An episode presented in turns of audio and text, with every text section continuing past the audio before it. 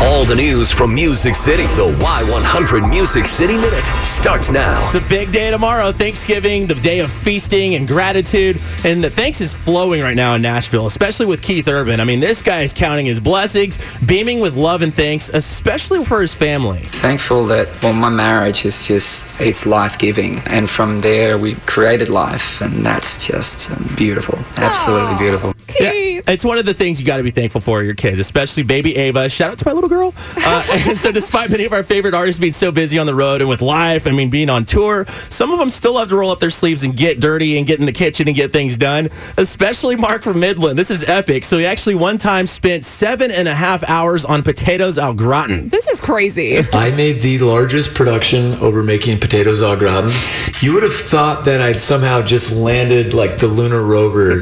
it took me probably total hours of time to prepare this au gratin, like seven and a half hours. I was exhausted, and they turned out to be like just mediocre at best. Dude, That's horrible. He sounds like the type of guy that would take seven and a half hours. I love how you said they ended at mediocre at best. That's got to be the most discouraging thing ever. So Carly Pearce and Michael Ray, they're going to celebrate their first Thanksgiving as a married couple in the holiday season, which is exciting. Aw. And so Carly says that her and Michael, they're going to approach their time with the families kind of in a rotating holiday visit schedule. Smart. We did the holidays last year together, so we're uh, flip flopping this year. It's going to be Thanksgiving in Florida with Michael's family and Christmas with my family in Alabama. But we're lucky that we have family that completely understands and gets it. And hopefully, one day when we have kids, we can combine them all and it'll be great. Yeah, gonna that's be- smart. You know, it's hard to travel, especially with their parents. They both live in different states. Yeah, that's got to be crazy. I can't even imagine. So, with Lil Nas X winning the CMA Musical Event of the Year, I think we should actually take the award back Yeah, and give it Old Town Road. from Old Town Road and give it to Lady Antebellum because they just dropped the next Thanksgiving uh, theme, the the traditional song of the year.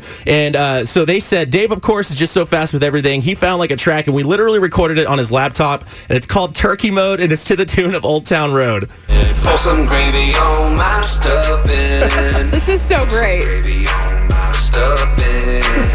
Damn, I'm gonna feel disgusting. This is Lady Antebellum. Yes, All your blood. right here. I'm gonna slap this thing in the turkey mold. I'm gonna eat That's great. till I can't no more. That's so great. So we're only gonna play that little oh, bit, Oh, but you can see that full video on our Facebook. We don't want to get get you too rattled up this morning. So check that out on the Y100 Facebook page, and of course, all those amazing stories from our favorite artists. that is your Music City Minute.